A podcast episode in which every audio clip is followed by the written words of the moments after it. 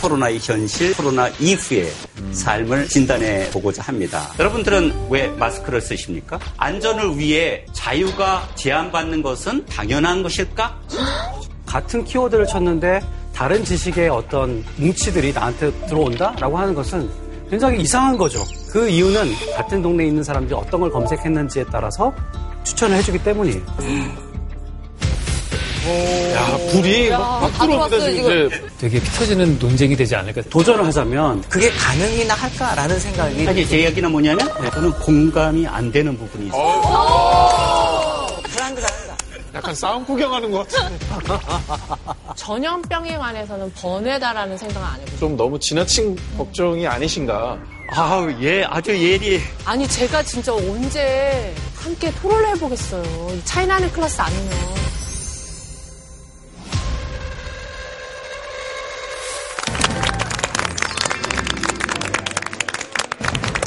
차클 200회를 맞이해서 그동안 차클과 함께했던 명 강연자 네 분을 모시고 저희가 지난 시간 함께 여러 주제에 대해서 토론해보는 시간을 마련했었는데요. 수업 때 다뤄진 어떤 메시지나 강연의 방식도 정말 저희에게도 굉장히 신선했던 것 같아요. 진짜 처음 해본 거잖아요. 우리 예. 이런 식으로 진행한 게.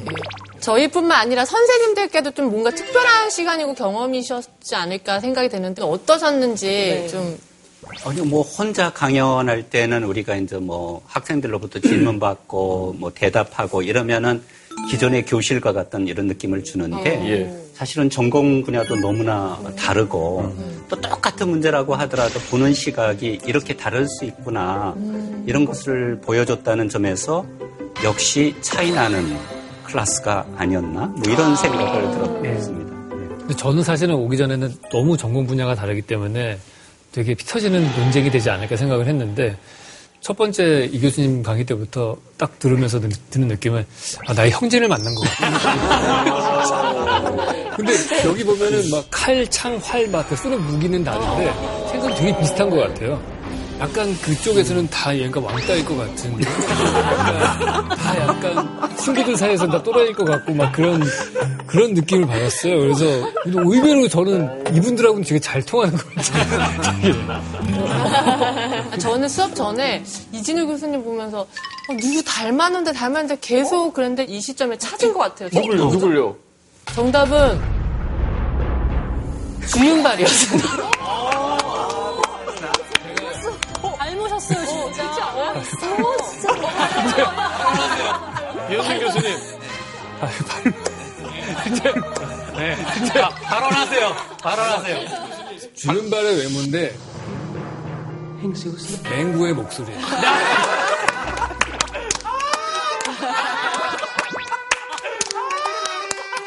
하여튼 이런 이야기를 제가 어디 가서 듣겠습니까? 아, 이렇게 다양한 목소리를. 다양한 네, 개방형 알고리즘입니다. 아, 아,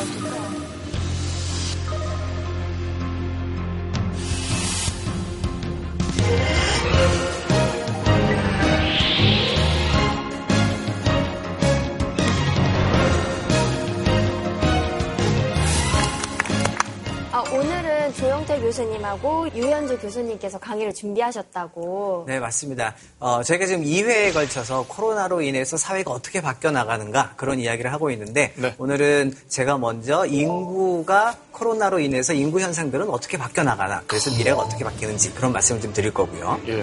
네, 저는 이어서 건축과 권력에 대한 얘기를 하려고 합니다. 우리가 공간을 만들면은 그게 어떠한 권력 구조를 만들고 코로나가 그 권력 구조를 어떻게 바꿔서 향후 우리의 사회가 어떻게 바뀔 것 같은지에 대한 얘기를 할 것 같아요.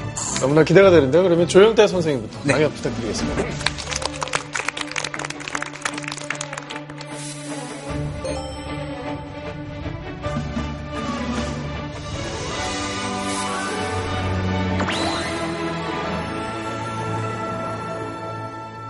지난주랑 그 다음에 오늘이랑 우리가 하고 있는 큰 주제가 뭐냐면은 기억나세요? 정해진 미래 vs 새로운 미래였었습니다. 그렇죠? 네. 그런데 인구는 정해진 미래에 가깝습니까? 아니면 새로운 미래에 가까울까요?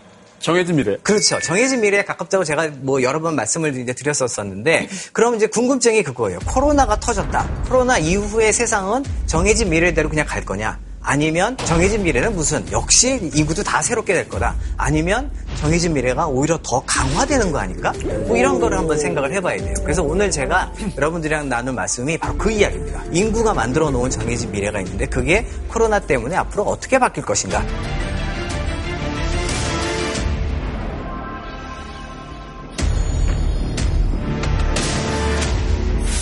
일단은 인구 변동을 우리가 딱 생각을 해보면 사람들이 태어나고 이동해 다니고 사망하는 뭐 이런 것들이 있죠. 근데 코로나가 등장을 하면서 우리가 알고 있는 지금 저출산 현상이 있는데 이 저출산 현상이 더 가속화될 거고요. 그리고 인구 절벽이라고 얘기하는데 이 인구 절벽이 오고 있는 속도가 더 빨라질 가능성이 커집니다. 자, 그래서 이게 작년에 월별로 태어난 아이의 숫자를 보여줍니다. 지금 저걸 보시면 작년에 사실 태어난 아이들 중에 9월까지 태어난 아이들은 이미 그 전년도에 만들어졌잖아요. 그래서 걔네들은 코로나와 관계없이 이게 나오게 돼 있었어요. 그러니까 이미 이미 줄었었습니다. 저거는. 근데 어, 10월, 11월, 12월 저때 보면은 이제 급감을 특히 11월 달에 이제 뚝 떨어지게 되는데 저거는 코로나의 영향을 받았다라는 겁니다. 그러니까 우리가 작년에 이미 출산 아수가 재작년 전년도에 비해서 떨어져 왔는데 이 코로나가 더 떨어뜨린 거 아니야라는 지금 생각을 하게 만든다는 네. 거죠. 예. 근데 선생님, 예. 그냥 막연한 추측으로는 그렇게 얘기하는 사람도 있더라고요. 사람이 집에만 있다 보니까 인구 출산이 조금 늘어나지 않을까 하는 기대를 아, 예. 지금 둘째도 생각하고 계시나요? 예, 생각은 하고 있어. 코로나 때문에 생각이 드시나요? 바로 이해가 되네. 그래 옛날이 아니야. 그렇게 동물적이지 내 생각을 못했네. 사람들이. 내 생각을 못했어. 계획이란 걸 한다고요. 그리고 어, 작년 7월에 이태리의 인구학자들이 사이언스지에다가 기고를 하나 합니다.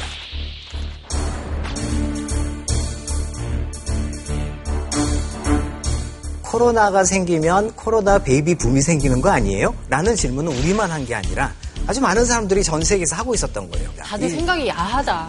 아, 이게 네. 네. 아니, 합리적으로, 합리적인 추론으로. 자, 근데 이거에 따르면요, 락다운이 생기면 그냥 뭐 이렇게 사람들이 바이올로지컬하게 뭐 생물학적인 뭐 호르몬이 막 뭐 분비돼서 그거보다는 그 나라뿐만이 아니라 전 세계가 다 이제 경제 침체가 옵니다. 그렇죠? 그럼 경제 침체가 오면은 이 네가티브한 효과가 누구한테 더 갈 거냐? 어느 연령대? 누구한테 더 많이 줄까요? 나쁜 영향이. 청년들에게 많이 갈 것 같아요. 네, 청년들한테 당연히 더 많이 가겠죠. 자, 그러면 이 청년들이 거기서 생각할 때, 어, 지금 당장도 어려운데, 이게 미래가 잘 안 보이게 되잖아요. 원래 안 보이는데 더 안 보이기 시작을 합니다. 그럼 거기서 생각할 수 있는, 판단할 수 있는 가장 합리적인 선택은, 아, 내가 빨리 결혼을 해서 애를 낳아야지. 이런 거보다는, 아, 나는 일단은 좀뭘 하더라도 좀 늦춰야겠다. 라고 하는 게 아주 합리적인 판단이 되는 거예요. 그래서 실제로 사람들이 경기 침체가 된 다음에 우리나라만이 아니라 전 세계의 대부분의 선진국들에서는 청년 인구가 혼인이나 출산을 연기를 하게 됩니다.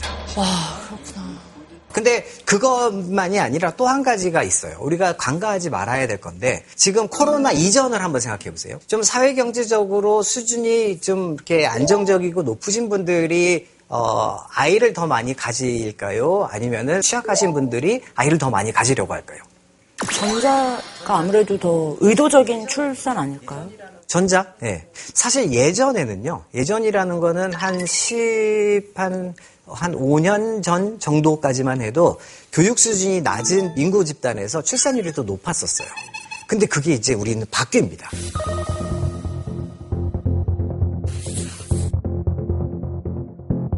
소득이 높은 사람은 아이를 낳을 수 있는 능력이 되는 반면에 그렇지 않은 사람은 못 낳고 있는 거예요. 이게 왜냐하면 아이 낳는 게 경제력과 관련이 있어서 그러니까 이미 이 현상은 시작이 된 거예요. 이게 출산도 누구나 다 출산하는 시대가 아니라 지금은 출산에도 차별 출산이 생겨나기 시작을 했는데 그런데 코로나가 등장을 합니다. 코로나가 등장하면 이 간격을 줄이겠습니까? 더 늘리겠습니까? 더 늘리게, 더 늘리게 되죠. 사실 그게 가장 심각한 문제라고 생각이 들어요. 그러니까 전반적으로 출산 아수를 줄여 나가는데 누가 줄일 거예요? 우리 지난주에 다양성 얘기를 굉장히 많이 했는데 이게 다양성이 있는 사회를 만들어가는 지금 현재 출산에서 보이는 모습이냐 그거는 전혀 아닌 걸 가능성이 굉장히 큽니다.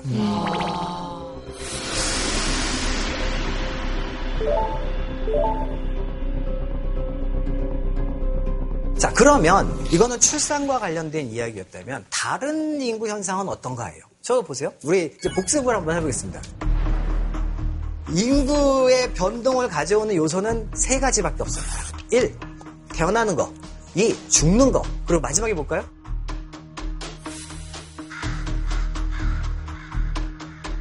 질병. 아, 질병 아닌데. 경제? 이주. 어, 그렇습니다. 이동입니다. 이주입니다. 예. 그래서 출생, 사망, 이동. 요 세 가지가 인구를 바꿔요.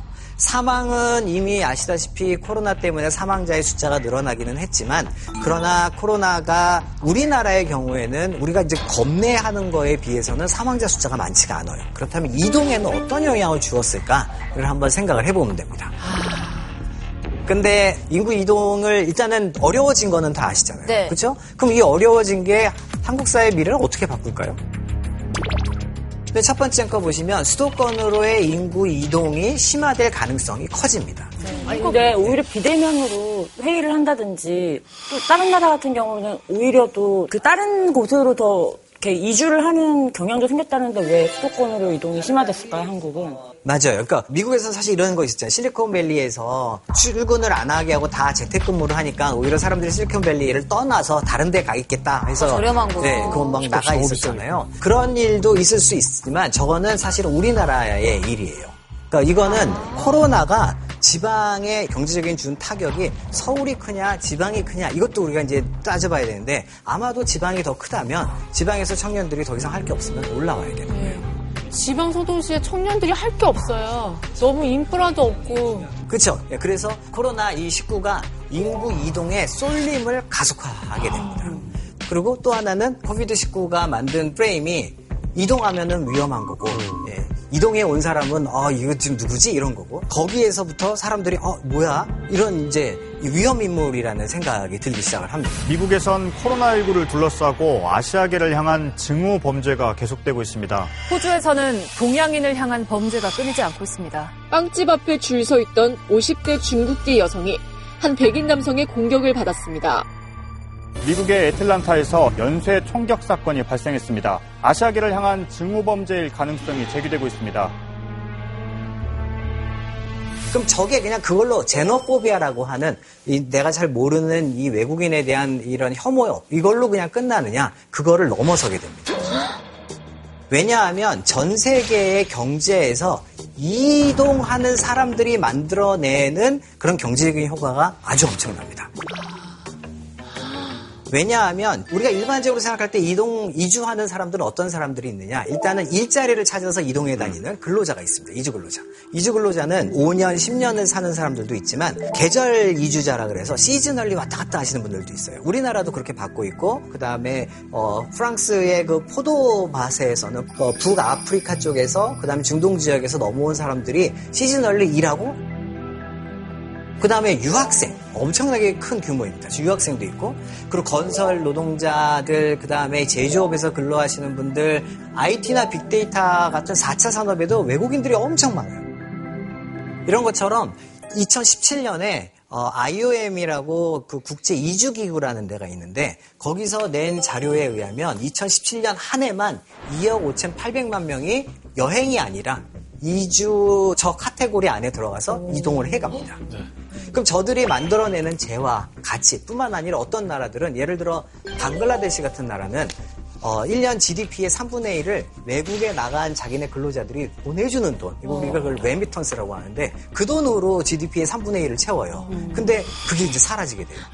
그리고 이게 경제에 미치는 영향력은 아주 클 수밖에 없습니다. 그래서 이 국제 이동이 제한됨으로 인해서 어떤 그 인구의 나비 효과가 생기냐면 이렇습니다. 사람들이 물리적인 이동이 어려워집니다. 하지만 이동이 필요한 사람들은 반드시 있어요. 그러면은 이동이 어려운데 이동을 받아내려면 이동의 비용은 올라갈 수밖에 없습니다. 그렇죠? 그래서 이동의 절대적인 비용이 올라가고 기회 비용이 상승을 해요. 이동에 따라. 그러면 무슨 일이 생기냐면요. 아까 출산도 차별화가 된다 그랬는데 이동도 차별화가 돼요. 그러면 그게 또 무슨 일을 가져오느냐? 거의 대부분의 나라는 산업별로 이주민에 의해서 의존도가 높은 그런 산업군들이 있어요. 우리나라는 뭐가 있을까요? 제조업이 있고, 그 다음에 농수산업이 있고, 이런 데는 생산물 가격이 막 올라가요. 그 생산물 가격이 올라가면 전반적으로 물가 상승이 생기겠죠? 자, 이 생산물 가격이나 전반적인 물가 상승이 우리나라에 있었습니다. 수입 곡물 가격이 2013년 이후에 최고가 돼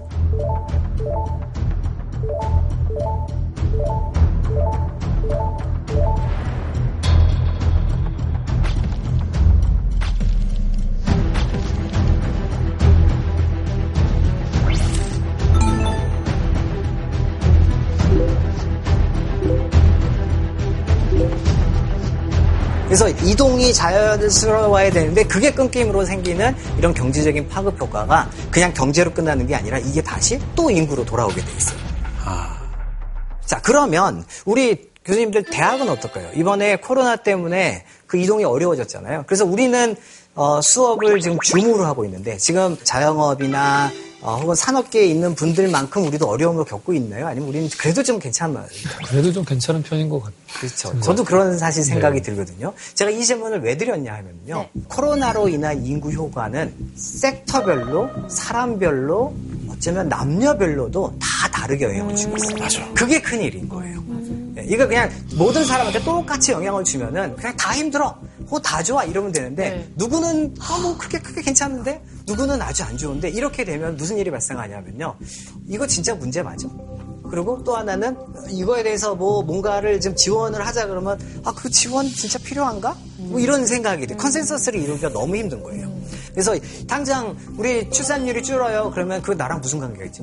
결국엔 이제 국민연금을 그렇죠. 그거는 입장으로서 네, 그건 이제 먼 미래의 이야기지만 당장 당장을 생각해 보면 지금 당장 뭐 이유식이나 분유 파시는 분 외에는 그렇죠. 아 근데 저는 분유를 이제 애기 걸 먹이잖아요. 근데 이제 급하게 분유가 떨어졌을 때 밖에 사러 나갔는데 조그마한 상점에는 아예 분유를 취급을 안 하시더라고요. 아, 그러니까 맞아요. 인구가 줄면서 네. 이 분유를 취급하는 유통 라인이 완전히 축소되니까 그렇죠. 대형 마트나 가야지 분유를 구할 수 있는데 새벽에 이게 미처 저희가 이제 준비를 못한 게 잘못이지만 편의점에서 부- 분유 못 본 거 요즘 같아요. 편의점 가면 분유 없어요. 그러니까 이게 만일에 이건 분유라서 그러면 대신에 어 뭐, 뭐라도 이렇게 좀 하겠지만 만일 분유가 아니라 어, 우리 애가 약간 희귀병을 지- 질환을 가지고 있는데 희귀 질환을 들고 있는 애가 숫자 그 숫자도 더 줄 테니까 그러면은 제약사로서는요 이거는 경제성이 경제성이 아예 없는 거예요. 그래서 안 만들지. 안 만들거나 수입조차를 안 하려고 하는 거죠. 아, 그럴 수 있어요.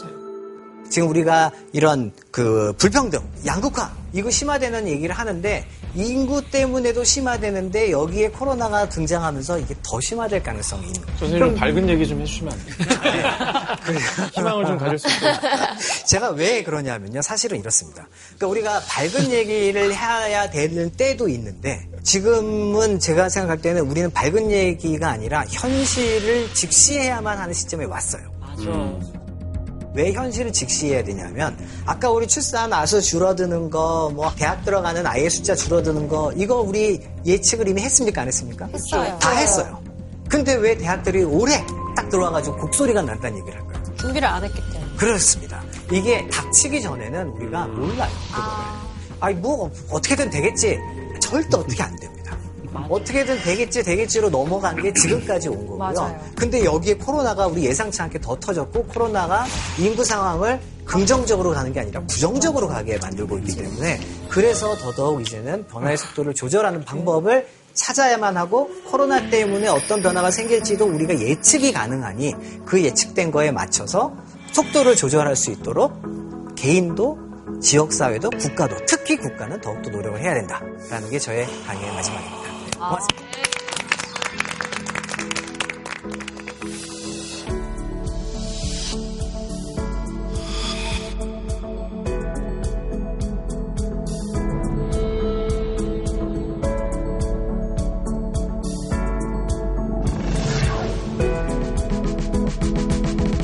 자, 제가 이제 강의를 다 드렸는데요.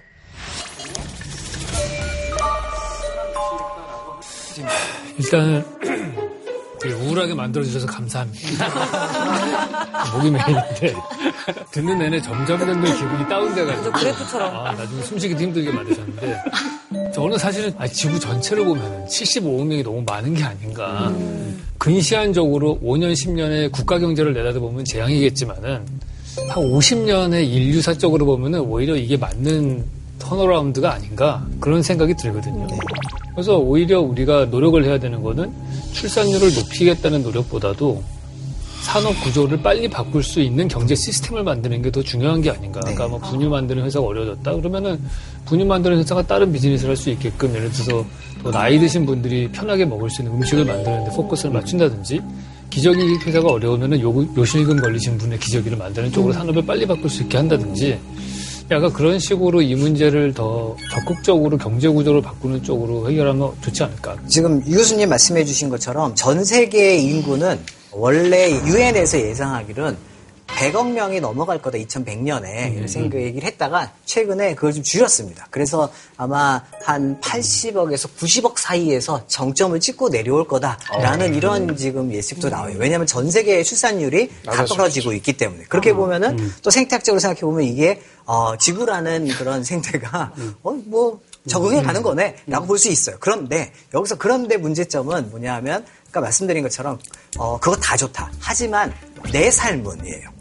나의 삶은 그게 왜 그러냐면 내가 개인적으로 내가 가진 게 많으면 상관이 없겠지만 가진 게 없고 나는 국가 사회의 연금 제도를 통해서 나의 노후를 보장을 받아야 되는데 이 연금 제도가 만일에 sustainability 지속 가능성이 없어진다면 그거는 전 세계에서는 그게 상관이 없어요. 그런데 당장 나는 나의 20년 뒤의 미래는 근데 나는 그거를 연금으로 해결할 생각을 말고 그 나이대가 일할 수 있는 노인들을 일자리를 만들어주면 되는 거 아니에요? 예, 예. 어, 저 은퇴하면 또 일해야 돼.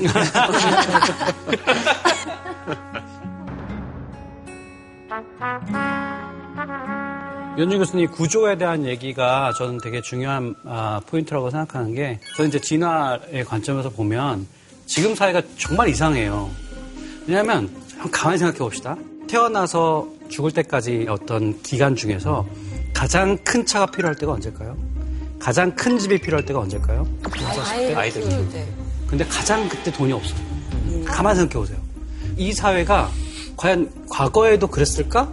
아니에요. 수렵 채집기에 농사 지을 때 정말 힘이 세고 그리고 정말 왕성할 때 가장 파워가 컸어요. 그러니까 뭔가 변화가 생겼던 거예요. 어떤 자원의 흐름이 어, 젊은이에서 올라간 게 아니고 그 나이 드신 분들이 저희한테 이렇게 뭔가를 내려주는 이런 어떤 큰 변화가 한번 있었던 것 같아요. 그래서 다 키우고 나서 동그라미 50평에 강아지 한 마리 키우고 근데 돈은 많아요. 근데 그때 젊었을 때를 다시 돌아가 보면 정말 힘들었거든요. 그래서 이게 뭔가 인간의 본성 마, 마- 맞지 않는 구조를 우리가 갖고 있어요. 그러니까 결혼은 하고, 하고 싶죠. 근데 애를 낳고 싶지 않은 거예요. 이거를 빨리 바꿔야 된다.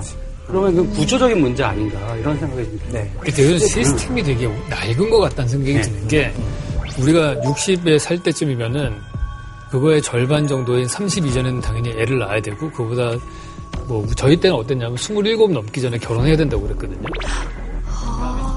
그게 life span에서 50% 이내에서 결혼과 출산을 끝내라는 얘기잖아요. 그렇죠. 근데 지금은 100세, 120세까지 살면은 그 계산법으로 치면 우리 60 전에만 결혼하면 되는 거고.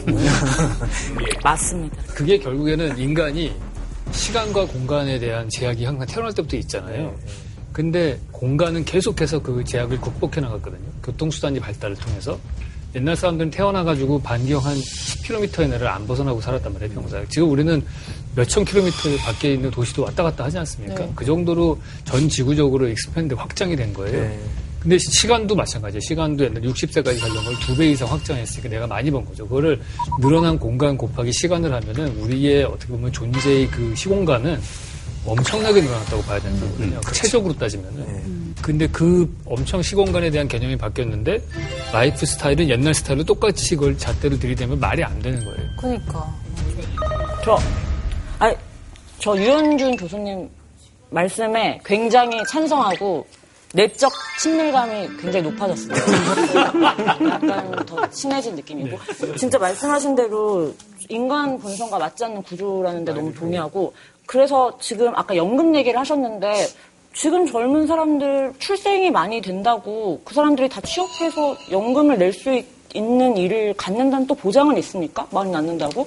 그래서 그냥 우리가 계속 지금 나와서 그 아이들을 교육시키는 그것보다 우리가 계속 그 비용으로 공부해서 일하는 게 더 어떻게 보면 효율적이지 않나. 제가 아까 계속 들었던 말씀 중에 어, 저출산이 돼서 이게 뭐 아무 문제 없는 거 아니에요? 큰 문제예요? 했을 때 그 둘에 대한 답을 제가 어떻게 드렸었냐면은 차별적인 효과 때문이라고 말씀드렸잖아요. 이 저출산이 생겼을 때 그게 전 국민한테 똑같이 영향을 주는 게 아니라 지금 당장 이미 영향을 받은 사람들이 막 생기는 거예요. 곧 생- 생기고. 그래서 사실 저는 더 큰 문제가 이걸 출산율을 높여야겠다라는 것도 중요하지만 저는 우리들의 고민이 그 방향보다는 그것도 중요하지만 못지않게 중요한 게 이 양극화가 심화될 수밖에 없는 방향으로 지금 흘러가고 있다는 거예요. 제가 그거를 아주. 공감하는데요. 왜냐하면 이게 논의가 여러분 지구가 감당할 수 있는 인구수가 얼마냐.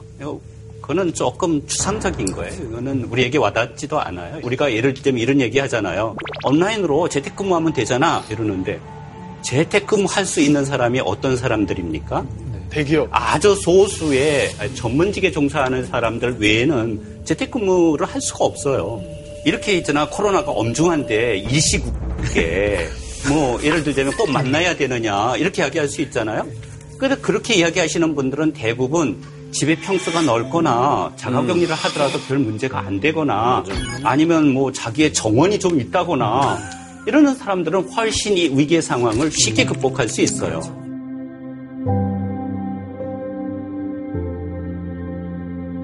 그런데 누가 가장 위협을 받습니까?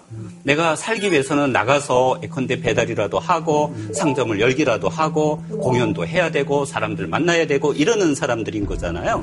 그러니까 제가 보기에는 이 인구 이동에 영향을 주는 것이 우리 사회를 너무나 양극화시키는데 너무나 기여가 크기 때문에 저는 심각하다 이런 생각이 들고요. 근데 이제 제가 생각하기에 문제점을 느낀 거는 이제 얼마 전에 저희 차이나는 클래스에 그 럭키 씨가 와서 외국인이 한국에 들어와서 뭐 비즈니스를 할 때나 그럴 때나 한국인이 느끼지 못하는 어려움이나 제도적 미비점이 너무 많더라고요. 이게 과연 좀 외부인들이 들어와서 자유롭게 일할 수 있는 어떤 토대로 바뀔 그런 제도적인 변화의 가능성이 있는지 교수님께 여쭙고 싶고 제가 이제 예를 들자면 이 부족한 인구를 이주 노동자로 다 예컨대 보완하고 보충하면 되지 않아? 어, 저는 그렇게 생각 안 해요. 대단히 한계가 있어요. 여러분들이 아마 예컨대 난민 문제로 유럽이 한동안 되게 시끄러웠잖아요. 대표적인 국가가 독일이 난민을 갖다가 받아들이겠다는 입장을 표명한 나라예요. 그러니까 우리가 생각하기에는 되게 개방적인 나라, 아우, 난민에 대해서 되게 공감 반경이 넓은 나라, 뭐 이렇게 생각할 수 있지만 실질적인 목적은 뭐냐면 전문직의 고학력을 가지고 있는 노동자들을 활용하겠다 이런 거였어요. 네. 그러니까 정치인들은 딱 문 열어야 된다. 이건 뭐 우리가 이제 인구학자 모셔오고 이렇게 자문을 듣다 보면 그래야 된다 알거든요. 근데 뭐 어떻게 됩니까? 들어오기 시작하죠. 내부적인 사회적 불안 요인이 되는 거예요. 동화가 안 되죠. 통합도 안 되죠. 그러다 보니까 결과적으로는 어떻게 됐습니까? 문을 닫았습니다.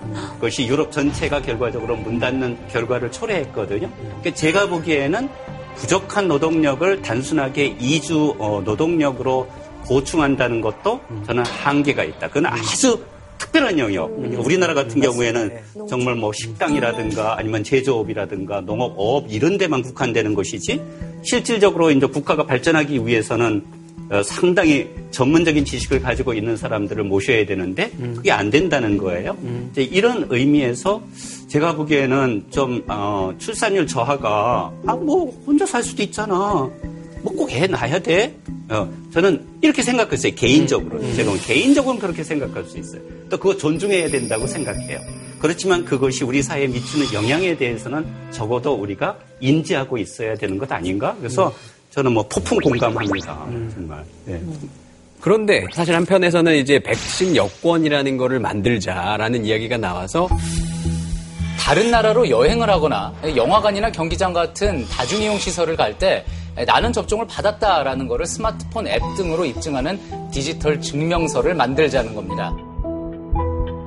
얼마 전에 저 외신을 보니까 영국 사람들은 벌써 이제 1차적 접종 끝나고 나니까 엄청나게 뭐 스페인 뭐 그다음에 뭐 그리스 이런 데로 어 여행 예약을 많이 했다고 그래요. 그뿐만 아니라 스페인이라든가 그리스 같은 경우에는 관광 산업에 많이 의존하는 나라들이잖아요. 국민 경제가 거기에 의해서 좌우되다 보니까. 그러니까 여기에서는 뭐냐면 가능한 한 빨리 이제 사람들을 받으려고 그러고 제가 보기에는 백신이 결과적으로는 이 문제를 해결하는 아마 그런 키가 될 것이다 이런 생각은 합니다. 물론 그것이 해결한다고 그래서 지금 이야기하는 것처럼 뭐 출산율 저하가 갑자기 올라가거나 이런 것은 아니지만 그럼에도 불구하고 어, 지금 우리가 겪고 있는 코로나로 인한 이런 이동 제한이 풀리기 때문에 훨씬 더좀 어, 나아지지 않을까 뭐 이런 생각합니다. 근데 저는 사실 사실 약간 약간 좀 생각이 다른데 그러니까 모두 다 백신을 맞거나 그렇죠. 그러니까 어느 정도의 집단 면역력이 생기면은 그거는 효과가 있다고 봐요. 근데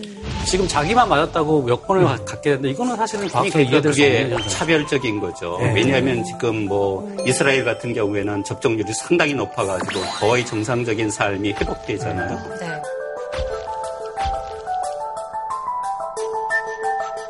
그러니까 여기에서도 차별적이라는 것은 무엇이냐면 앞으로 예를 들자면 인도라든가 브라질이라든가 아니면 에, 동남아시아 또는 아프리카 일부 지역 이런 데에는 백신 접종이 상당히 늦어질 네, 거예요. 네, 네. 뭐 많은 사람들이 예측하기에는 뭐 22년, 23년 가야 될 것이라고 생각을 하잖아요. 그럼 그 말은 무엇을 의미하느냐면 이쪽 지역하고는 결과적으로는 지역 이동이 불가능한 거죠. 그러니까 단절된다는 거예요. 그러니까 그 말은 뭐냐면 결과적으로는 빨리 지금 사태를 극복할 수 있는 방법은 백신을 통해서 저 우리 그 교수님 말씀하신 것처럼 이동을 네. 어, 조금 자유롭게 하는 것이 아닌가 이런 생각이 그러니까 듭니다. 어떤 한 나라가 백신을 독점하면 문제가 해결되는 게 아니라 그렇죠. 문제가 더 복잡해지는 그렇죠. 거죠. 네. 네. 결국 저도 그렇게 생각합니다. 백신이 답은 답인데 이게 전 세계가 다 될 때까지는 시간이 너무 걸리고 그 사이에서 가능한 곳과 그렇지 못한 곳이 생기고 그러니까 한마디로 이동의 가격은 비용은 여전히 높을 것이다. 그래서, 예, 거기서 이게 차별적인 게 가장 큰 문제인 것 같습니다. 그런 의미에서 질문이 있습니다. 네.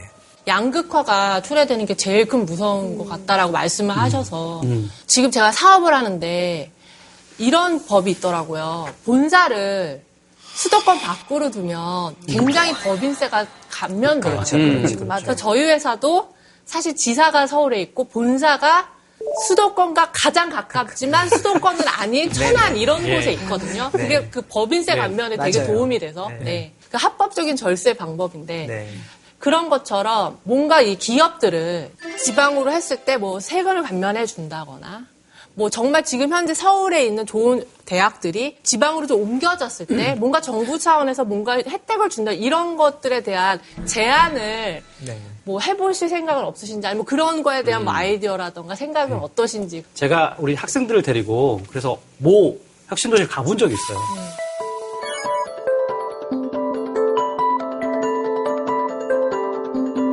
근데 너무 깜짝 놀랐어요. 충격적이었어요. 왜요? 거기에 진짜 신의 직장이라고 하는 그 직장이 거기 있어요. 예. 그러면 이제 사람들 젊은 사람들이 와서 일할 줄 알았어요. 예. 음. 근데 일은 하는데 텅 비어 있는 거예요. 주말에 텅 비어 있고 그다음에 저녁 때 텅 비어 있어요. 그래서 왜냐 그랬더니 거기서도 그래도 또 가까운 또 중앙 도시가 있어요. 그 지방으로 다 가고 그다음에 주말에는 다 서울 올라간다 젊은이들이. 왜 그러냐 그랬더니 아 여기에 좋은 고등학교를 몇 개를 설치하려고 노력을 했다. 그랬더니 지방에서 난리가 났다. 다른 지방에서 왜 거기만 하냐.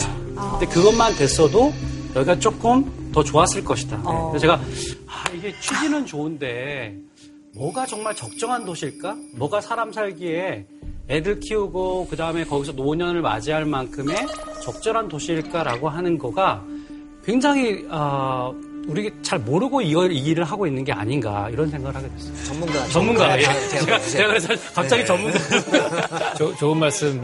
지금 가장 근본적인 문제는 지방 혁신 도시를 만들었다는 거가 문제가 아니고 그 지방 혁신 도시를 서울과 똑같이 만들었다는 게 네, 문제예요. 네, 네. 거기에 똑같은 라이프 스타일의 비슷한 아파트 단지와 비슷한 사옥을 지어놓고 거기 공기업을 옮기면은 사실은 짝퉁을 만든 거거든요. 아, 맞아. 그럼 거기에 사시는 분들은 오리지널로 오고 싶어요.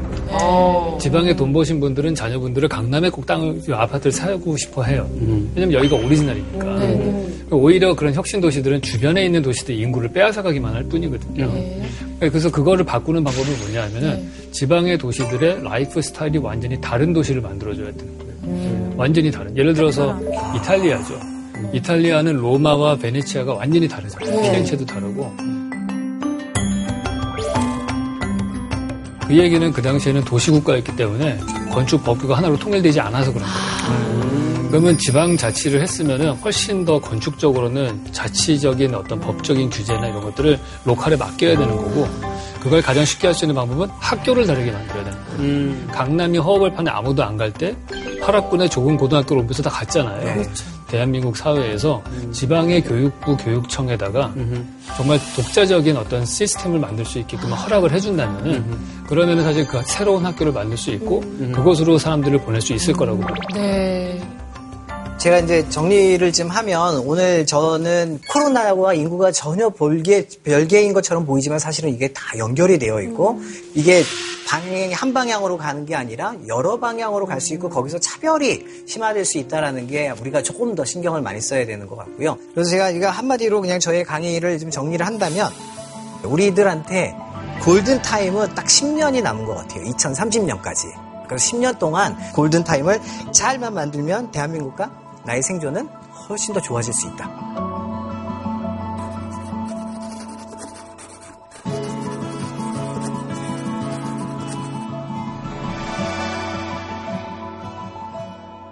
자, 그럼 이제 다음 선생님을 모시겠습니다. 우리 유현진 선생님입니다. 큰 박수로 모시죠.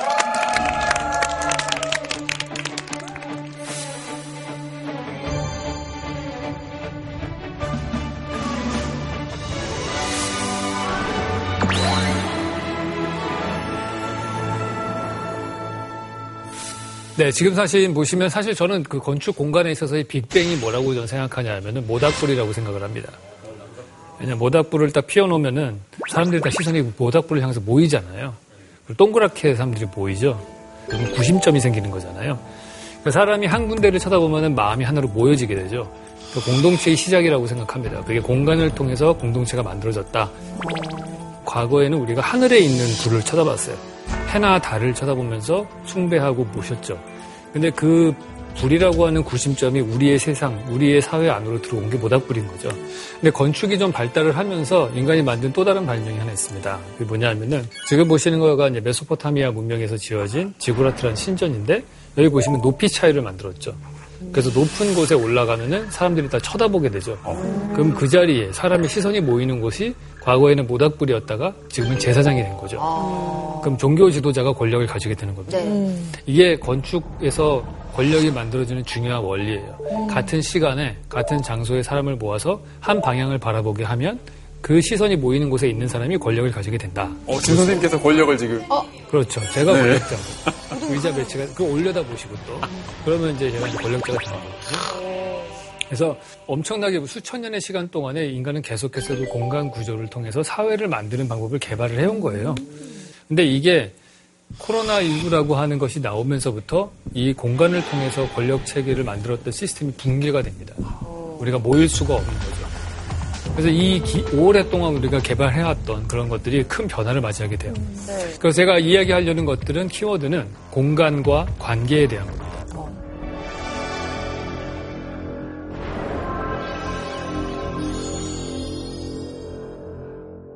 이 공간이 가진 권력이 해체되는 것들은 사실 옛날에도 있었어요. 대표적인 사례가 그 이태리가 통합을 하면서 과거에 교황청이 가지고 있던 토지를 되게 몰수를 많이 했거든요. 그렇게 되면은 교황이 갖고 있던 토지를 몰수당하면서 권력이 약해져야 되는데 오히려 그걸 전화 유복으로 삼아서 당시에 보급되었던 라디오라고 하는 새로운 기술을 이용해서 이 교황의 목소리를 전 유럽과 라디오 전파가 통하는 모든 남미까지도 전파할 수 있게 된 거예요. Ho l'altissimo onore di annunziare che fra pochi istanti il sommo pontefice Pio XI inaugurerà Good evening. The television and radio stations of the United States. 그리고 학교 같은 경우에도 보이지 않게 공간 구조를 통해서 시스템이 만들어졌었는데 우리가 온라인 수업을 하게 된다든지 회사도 마찬가지죠. 온라인을 통해서 재택근무를 하게 되면 많은 부분들의 공동체 시스템이 바뀌게 될 것이다 이렇게 볼 수 있는 거죠. 그리고 교회 같은 경우가 같은 말씀을 듣더라도 가서 얘기를 듣는 것. 왜냐하면 다른 여러 명의 사람들과 함께 얘기를 들을 때는 말을 듣는 사람들의 권위가 되게 높아지거든요. 그리고 혼자서 집에서 편안한 자세로 들을 때에는 똑같은 말씀이라고 하더라도 권위가 완전히 달라지게 됩니다. 그러겠네요.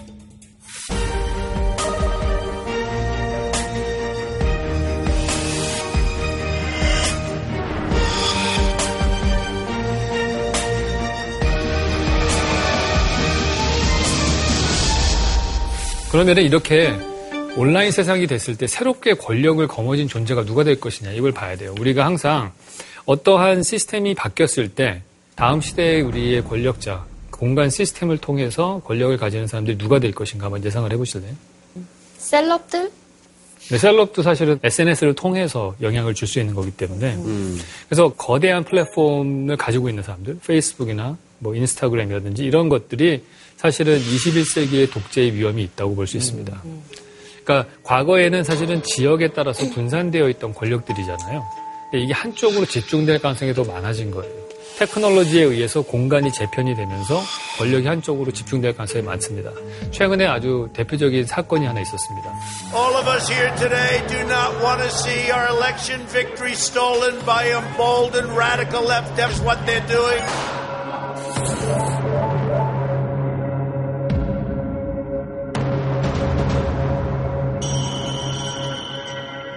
사실 트럼프도 트위터의 세입자였던 그런 셈이죠. 거죠. 예. 근데 이런 IT 기업들, 거대 다국적 기업 같은 사람들도 약점이 하나 있어요. 그게 뭐냐 하면은 인터넷 라인이라고 하는 인프라스트럭처는 거의 국가가 컨트롤하고 있는 기본적인 아. 인프라잖아요. 그러니까 거기서 만약에 인프라를 셧다운을 시켜버리면은 아무리 대단한 다국적 기업도 힘을 못 씁니다. 그러니까 그거를 해결하기 위해서 다국적 기업들이 하는 것들은 이런 일론 머스크 같이 인공위성 네트워크를 만드는 거예요. 스타링크라고 하는 인공위성 네트워크는 인공위성을 12,000개를 띄워요. 그러니까 전 세계를 인터넷 라인을 만드는 거죠. 만약에 일론 머스크가 이 인터넷 라인을 통해서 어떤 인터넷 플랫폼을 하나를 런칭을 하고 그곳에는 페이스북이나 다른 인스타그램 같은 것들은 못 들어오게 했다. 그러면은 게임 끝나는 거거든요. 그렇기 때문에 그런 네트워크를 다 장악한 사람들이 사실은 가상 공간을 완전하게 장악을 할 수 있는 기업이 되는 거고 더 무서운 세상이 될 수 있는 거죠. 저 사람이 나쁜 맘만 먹으면 그렇죠. 빅브라더처럼 될 수 있는 거죠. 충분히 그렇게 될 수 있겠죠. 네. 그리고 또 다른 문제, 우리가 계속해서 이번 수업 때 나왔던 얘기들을 보면은 부의 양극화 이런 현상들이 많잖아요. 그게 또 다른 문제가 되는 게 이 공간에서입니다. 온라인 공간과 오프라인 공간, 우리 시대는 두 가지의 공간을 갖고 있지 않습니까? 근데 온라인 공간이라고 하는 데는 점점 점점 단가가 떨어집니다. 계속 가- 반도체 가격도 떨어지고 인터넷 가- 보급률도 높아지면서 단가가 떨어져요. 대신에 오프라인 공간은 점점 점점 비싸져요. 왜냐하면은 우리가 팬데믹이 돌았을 때 첫 번째 피해야 되는 거는 밀집과 밀도가 높은 공간을 피해야 되는 거지 않습니까? 그러면은 밀도가 낮은 공간을 갖고 있을 때 가장 건강한 공간이 되는 거죠. 그럼 소수의 부자들은 그 오프라인 공간을 밀도가 낮은 공간으로 누리려고 할 겁니다. 이 중산층이라고 하는 사람들은 결국에는 자기의 시간을 써서 품을 팔아서 돈을 버는 사람들이죠. 그럼 시간을 절약하는 게 돈을 절약하는 길이 되는 거예요. 그렇기 때문에 우리가 과거에 시장을 보러 가다가 미- 마트를 가서 보기 시작을 했어요. 그 이유는 한 번에 마트에 가서 한 달치 장을 볼 수 있었기 때문인 거죠. 근데 온라인으로 하면은 한 번도 안 가도 되죠. 그러니까 사실은 시간이 꼭 돈인 그런 중산층의 사람들은 시간을 줄이는 쪽으로 갑니다. 근데 오프라인을 갖고 있는 사람들, 시간이 많은 사람들은 오히려 백화점에 가서 편안하게 물건을 고르고 사죠. 그래서 점점 점점 이 공간의 양극화가 생길 텐데 그걸 대표적으로 보여주는 사회가 그 영화가 하나 있죠. 기생충이라는 영화를 보시면은 영화 초반부에 반지하에 사는 이 송강호의 가족들을 보면 와이파이를 찾기 위해서 계속 왔다 갔다 해요. 이 사람들은 자기의 공간이 협소하기 때문에 어떻게든지 온라인 공간에 로그인을 해야 되는 겁니다. 근데 부자 동네에 있는 그 이성균 씨 집에 가게 되면은 거기서는 되게 마당을 즐기면서 살죠. 어린아이들도 거기서부터 텐트 치고 놀잖아요. 근데 이게 계속 두게 되면은 오프라인 공간이 점점 점점 부자들의 전유물로 갈 가능성이 많기 때문에 사실 도시 계획을 할 때 우리가 필요한 거는 오프라인 공간을 보통 사람들에게 제공해 줄 수 있는 그런 도시 공간이 돼야 되는 거죠. 그 대표적인 공간이 뭐 공원이라든지 벤치 같은 거, 도서관, 이런 무료 체육 시설들 이런 것들이 사실은 더 많이 필요해지고 공짜로 머무를 수 있는 공간이 대도시에는 더 많아져야 된다. 한강 시민공원을 사실 제외하고 나면은 서울 같은 경우에는 우리가 머무를 수 있는 공간이 별로 없어요. 게다가 그 도서관이나 이런 데도 단계 높아질 때마다 폐쇄됐었잖아요. 그렇죠. 심- 무료 공간이 더더군다나 더 네. 이용하기가 어려웠었던 것 같아요. 맞습니다. 팬데믹 상황에서. 그러니까 결국에는 내가 과거에 집은 작지만은 시간당으로 다른 여러 공간들을 소비할 수 있었던 시대가 점점 점점 어려워지면서 내가 개인적으로 봤을 때 사용할 수 있는 가능한 공간들은 점점 줄어드는 거가 되는 거고 그래서 코로나 블루가 생기는 거죠.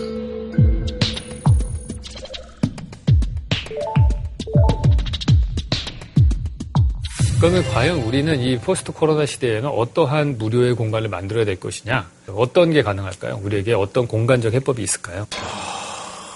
그래서 서울시에서 지금 굉장히 큰 공원 만들고 있잖아요. 네. 그러니까 용산공원 같은 거가 뭐 100만 평의 공원이죠. 근데 사실은 공원을 만들 때 우리가 공원은 사이즈보다는 분포가 사실 더 중요한 거예요. 만 평짜리 공원을 하나를 갖고 있는 것보다는 천 평짜리 공원을 10개 갖는 게 훨씬 나은 거고요. 그래야지 접근성이 좋을 거 아니에요. 포스트 코로나 시대에는 공원의 모양도 생각을 해야 됩니다. 공원의 모양이 이렇게 정방형의 공원을 만드는 게 좋은지 아니면 선형의 공원이 좋은지를 한번 생각을 해봐야 돼요. 우리가 공원을 만들게 되면은 공원의 혜택을 보는 사람들은 누구냐면 공원에 접한 사람들이지 않습니까? 그 공원의 모양의 변에 접한 사람들. 만약에 정방형의 100m 곱하기 100m의 사이즈의 공간이 있다고 치면은 거기 혜택을 보는 건물들은 400m의 변에 접한 사람들이죠. 근데 만약에 이 비율을 1대 10으로 가로로 길게 늘리게 되면은 그러면 변의 길이가 5배가 늘어져요. 이렇게 더 많은 사람들이 혜택을 볼 수가 있는 거죠. 용산공원 같은 경우도 100만 평인데 주변의 둘레 길이가 13km밖에 안 돼요. 근데 그거를 만약에 경의선 숲길 같이 좁고 긴 그런 공원을 만들면은 변의 길이가 한 150km까지 늘어납니다. 그러면 훨씬 더 많은 한 11배 정도 되는 사람들이 혜택을 볼 수가 있는 거죠. 무엇보다도 좋은 거는 이런 팬데믹 현상이 생겼을 때 칸을 나눌 수가 있어요. 옆으로의 이동을 제약하면 되는 거거든요. 선형의 공원이 사실은 훨씬 더 바람직하다고 볼수 있습니다. 근데 그런 공간을 만들 땅이 없잖아요, 우리가. 어떻게요? 사실은 그 땅은 우리가 만들면 됩니다. 예를 들어서 우리가 포스트 코로나 시대에 비대면 소비가 늘어나잖아요. 앞으로 향후 물류는 계속해서 늘어날 거예요. 네. 그 무- 늘어나는 물류를 지하로 만약에 보낼 수 있다고 생각을 해보세요. 모든 물류로 이동하는 교통들을 다 지하로 내려보내서 거기서 다 자율주행 로봇들이 운송을 할 수 있는 터널을 만들었다고 칩시다.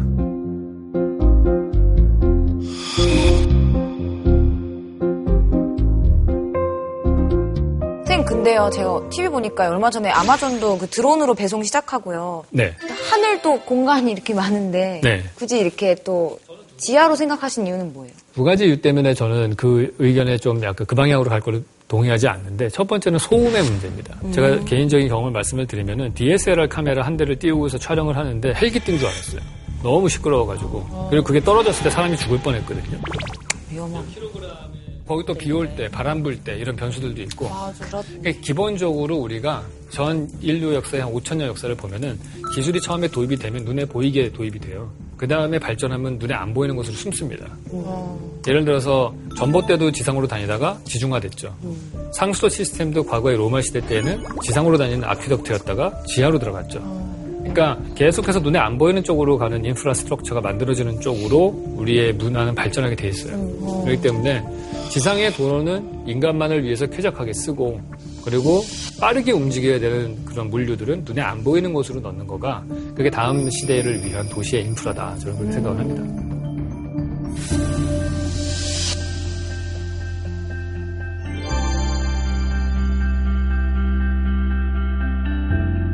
근데 이게 그건 젊은 세대가 항상 문제죠. 젊은 세대들이 공간이 없잖아요. 예. 그러니까 자기 집도 작고 밖에 나가서 쓸 때는 항상 돈을 써야 되고 특히나 저희 직원들을 보면은 이 팬데믹 때 문제가 됐던 거가 재택근무를 해라 그렇게 얘기를 해서 하- 집에서 일을 하라고 하면은 자기는 집이 원룸이 너무 좁아서 답답해서 일을 못 한다.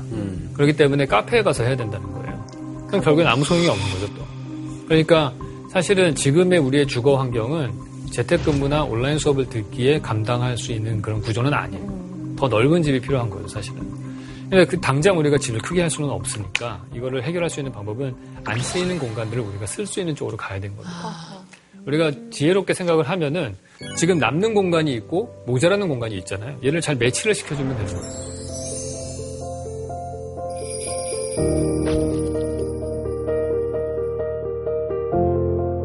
만약에 도심에 있는 아파트마다 있는 옥상의 공간들이 있지 않습니까? 그거를 뭐 예를 들어서 야채를 재배하는 공간으로 쓸 수도 있고 뭐 여러 가지로 우리가 이용할 수 있을 공간일 것 같아요. 그런 걸 통해서 뭐 물류에 대한 이송도 줄일 수도 있고 신선한 야채를 가까운 데 있는 사람들이 먹을 수도 있고 그리고 이게 왼쪽은 이제 올사이 미술관이라고 해서 과거에 기차역으로 쓰던 공간이 지금 미술관으로 바뀐 네. 파리의 건물이고요. 오른쪽 루브르 박물관도 과거에 궁전으로 쓰고 뭐 보물창고로 쓰다가 지금 박물관으로 개방을 하고 있는 거지 않습니까? 그러니까 우리가 공간이라고 하는 것들은 시대의 요구에 맞춰서 자연스럽게 다른 용도로 쓰면 되는 거예요. 우리가 하드웨어를 빠른 시간에 바꿀 수 없다면은 이 문제를 해결하는 또 다른 방법은 소프트웨어를 업데이트를 해주면 되는 거예요. 그래서 제가 말하고 싶은 것들 무엇보다도 변화되는 공간 시스템 안에서 특정 사람들에게 집중되는 권력을 우리가 잘 유심히 관찰을 하고 그걸 어떻게 하면 권력들을 더 n분의 1로 쪼개서 많은 사람들이 가지게 할 것이냐 이런 사회적인 관점에서도 우리가 해결해야 될 문제인 것 같아요.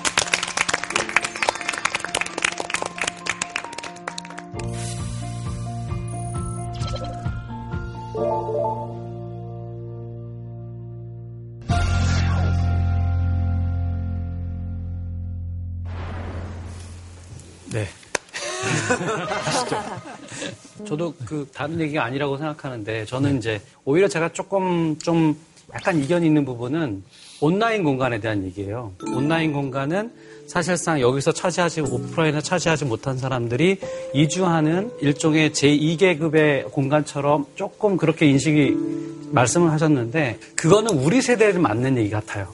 근데 지금 우리 아이들, 우리 자, 자녀들의 그 생각은 아니 굳이 나는 그냥 여기 안에 있어서 내 그냥 여기 컴퓨터만 할 수 있는 방에 이런 어떤 제 3차원의 어떤 가상의 실감 공간이 주어지면 거기에서 심지어는 경제 활동도 가능해요. 지금 점점 더 그런 세대 가고 있잖아요. 그럼 여기는 일종의 실패자들이 나고자들이 가는 그런 저 아래 있는 공간이 아니라 새로운 기회의 공간? 또 거기서 또 새로운 권력이 생길 수 있는 공간? 그러니까 그러니까 인류는 오프라인 공간뿐만 아니라 온라인 공간이라는 아주 희한한 공간을 만들었는데 거기에 들어가서 뭔가를 누리는 사람은 기술적인 그, 그 지식과 그런 어떤 거기에 익숙한 사람들이거든요. 네, 그 선생님 말씀처럼 그 어린 세대한테는 온라인이 또 새로운 공간이 되는 것 같아요. 요즘에 또 BTS도 게임 안에서 뮤비를 공개한도 하고요. 그리고 블랙핑크도 그 아바타 플랫폼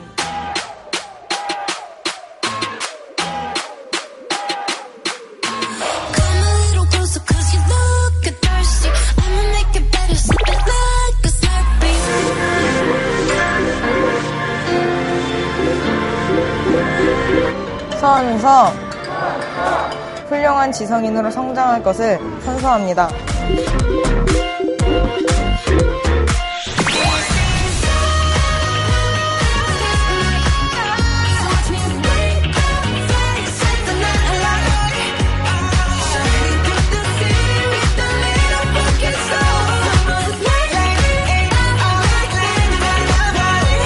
레인보우는 뭘할 건가요? 레인보우는 레인보우는 저희는 이제 대면 세대여가지고 네. 풍문고에서 사인해야 하잖아.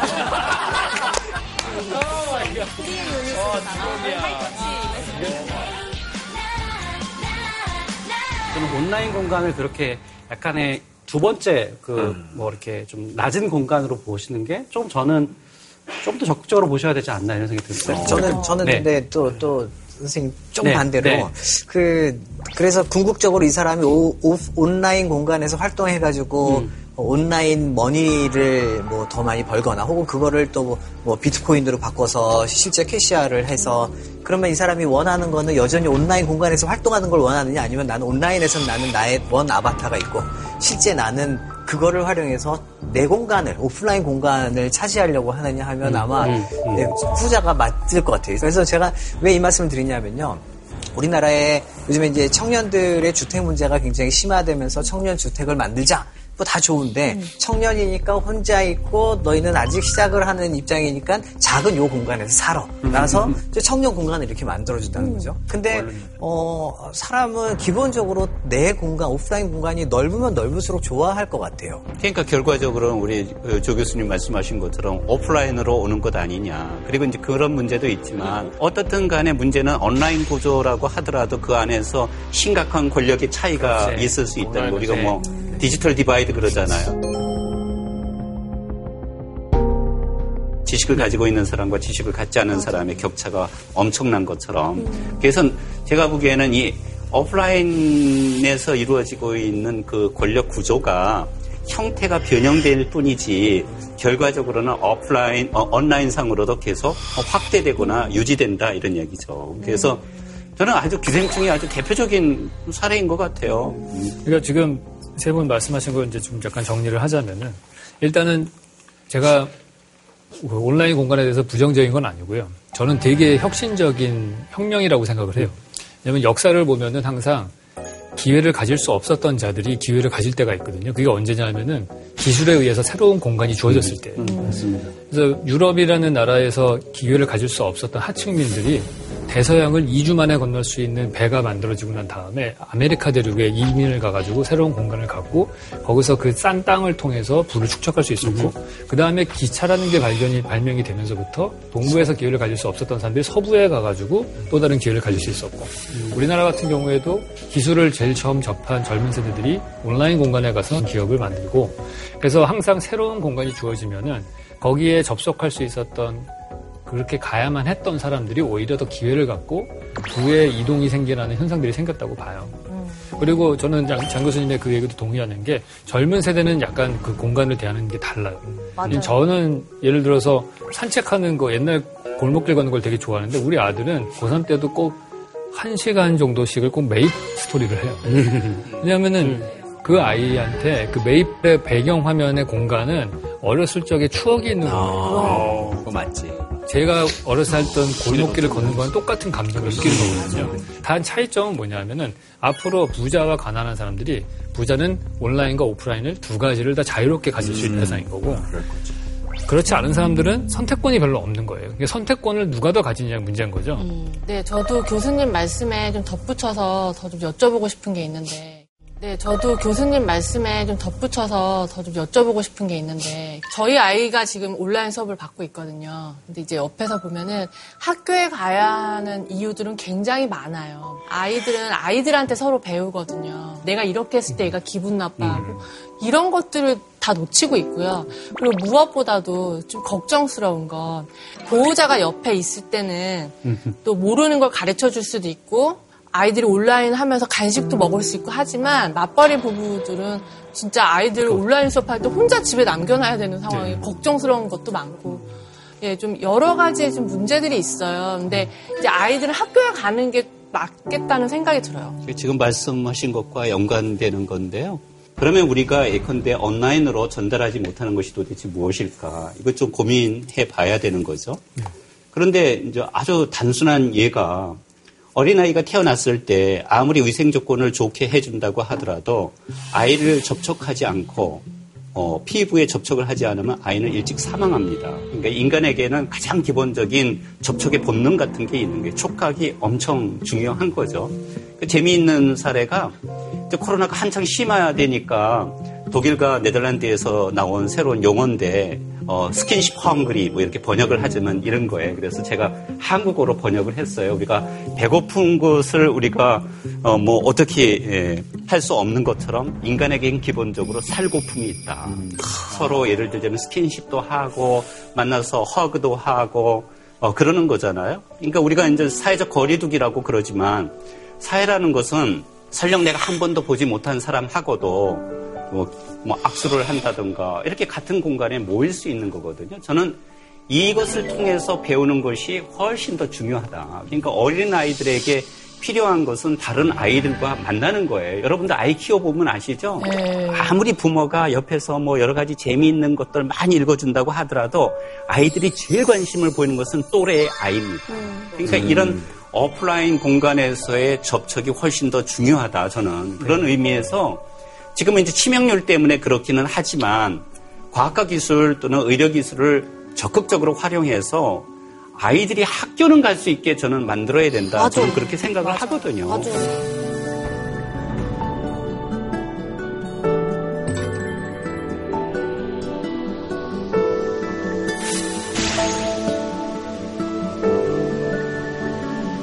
아니 뭐 되게 중요한 말씀인 것 같아요. 사실은 다음 세대를 얘기를 할 때는 교육이라는 부분을 빼놓을 수가 없는 거잖아요. 근데 교육이 뭐냐를 한번 근본적으로 생각해야 되는 것 같아요. 저는 코로나가 줬던 우리에게 준 선물은 바로 그건 것 같습니다. 음. 기존의 기성에 있었던 시스템들에 대해서 의구심을 갖고 더 본질적인 부분에 대해서 질문하고 찾을 수 있게 된 거죠. 우리가 교회 못 가면은 교회가 붕괴되는 거 아니냐? 그런데 실제로 종교의 본질적인 의미는 예배 참석보다는 하나님과 나를 만나는 어떤 거잖아요. 그럼 더 본질적인 질문에 갈 수 있고. 근데 학교도 사실 마찬가지예요. 학교도 선생님의 역할에 대해서 우리가 생각을 해야 되는 것 같아요. 선생님의 역할을 가장 중요한 거를 여지껏은 우리가 지식 전달이라고 생각을 해서 했는데 아니 뭐 굳이 똑같은 지식을 그렇게 여러 명의 사람이 가르칠 필요가 없는 거죠. 그리고 이렇게 온라인 지식 전달이 된다면은 모든 학생들이 다 똑같은 수업을 들을 필요도 없어요. 선생님의 역할은 앞으로 커리큘럼을 curation을 해주는 사람이 돼야 된다고 봐요.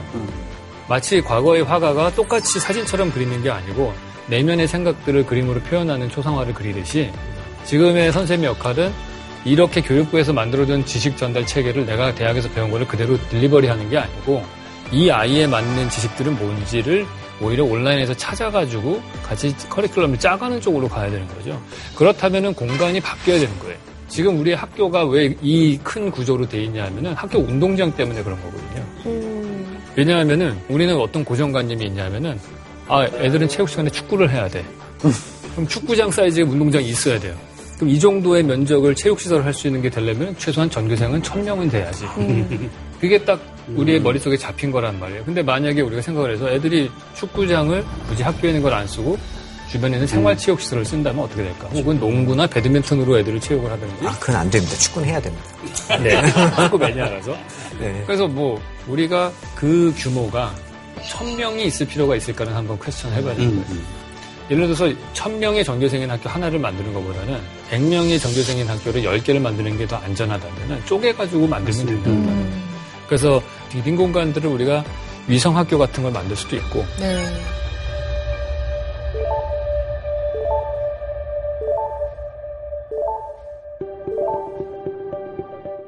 우리는 지금 두 가지의 가능성이 있는 거라고 봐요. 이게 미래가 더 암울하게 될 수도 있고 좋게 될 수도 있는데 미래는 사실은 그냥 가만히 있으면 만들어지는 게 아니고 미래는 창조하는 거거든요.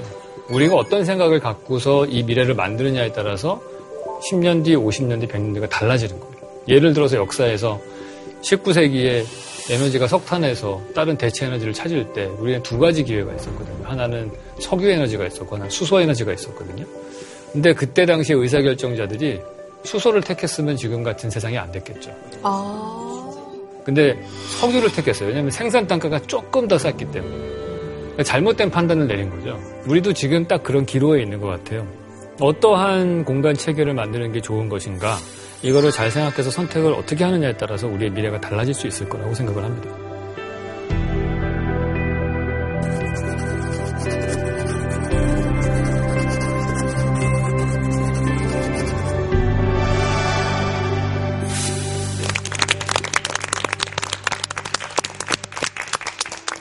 저희 차이나는 클래스 200회를 맞이해서 준비했던 네 분 선생님의 특별한 강연, 이 혼란스러운 시기에 정말 한 줄기 백신 같은 강연이었다. 저는 예, 이렇게 평가가 되고요. 너무너무 고생 많으셨습니다. 네.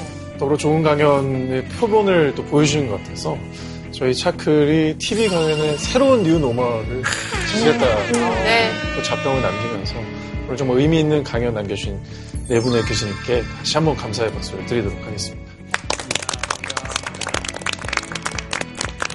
네, 차이나는 클래스는 앞으로도 계속 새로운 시도를 통해서 진화해 나갈 거고요. 그리고 여러분의 질문이 끝나는 그날까지 쭉 계속 할 겁니다. 곧 안 끝날 거란 말이죠. 네. 저는 굉장히 약간 이런 미스테리한 것들에 궁금증이 많은 사람인데 이런 거를 한번 또 차이나는 클래스에서 한번 다뤄주신다면 저는 정신 건강과 몸 건강의 연관성에 대해서 한번 배워보고 싶습니다. 저는 개인적으로 이 디지털 시대를 현명하게 살아가기 위한 디지털 literacy와 관련된 또 특별한 강연이 있으면 어떨까? 크로스오버 특집. 이 크로스오버 특집에 저희 라비던스가 나와서 이런 방향으로 간 크로스오버도 있다라는 거를 좀 들려줄 수 있고 앞으로 지구를 떠나 우주에서 살 수 있을까요? 산다면 어디에 살 수 있을까요? 앞으로 애기랑 관련되는 그런 강연 많이 듣고 싶어요. 육아 어떻게 하는 거? 네, 요리 강의 어떠세요? 한번 추천드립니다. JTBC